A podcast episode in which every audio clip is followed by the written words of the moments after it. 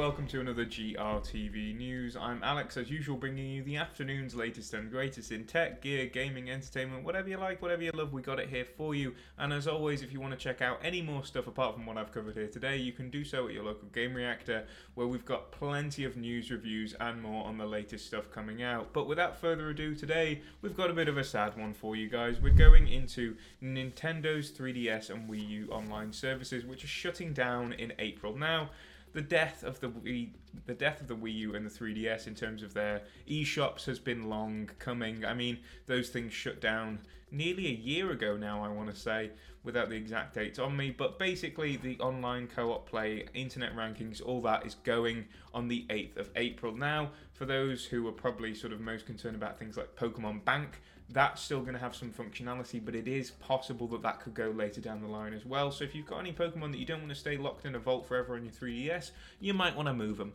But essentially, yeah, Nintendo's announced that it's pulling the plug on all the online stuff, basically. There's some software updates that will be coming uh, here and there, but otherwise, April 8th, 2024 is going to be your last day to sort of play online with friends. Now, is this a complete death of the Nintendo 3DS and Wii U? Mm, kind of. I mean, the eShops closing down meant that you couldn't really buy new stuff, and a lot of people then rushed to sort of buy as much game, as many games as possible. But with the online play, this is sort of I guess the final nail in the coffin, although we've been saying final nail in the coffin about the 3DS and the Wii U for quite some time. If you've got these games with offline um, games, if you've got uh, these consoles with offline games, you can still play them. So there's no there's no worries about that. You'll just need to be a bit sort of aware that you can't really go online with them anymore. Not that these consoles had massively active online communities, but then again, it's always nice to be able to keep them preserved. Game preservation is a big topic of conversation nowadays, and Nintendo often is getting a lot of flack for shutting down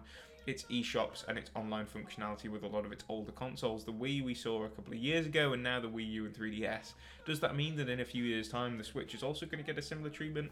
I don't know. But the scary thing is, is that it's possible, especially because of the way that Nintendo is acting.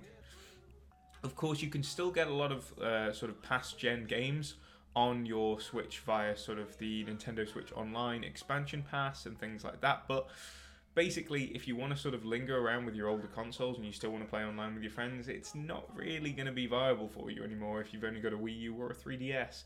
Now, I know this isn't going to affect a lot of people, and that's usually sort of the main argument against this, but then again, should we rule by tyranny of majority in games? I'm not sure, but it seems like that is being more and more the case.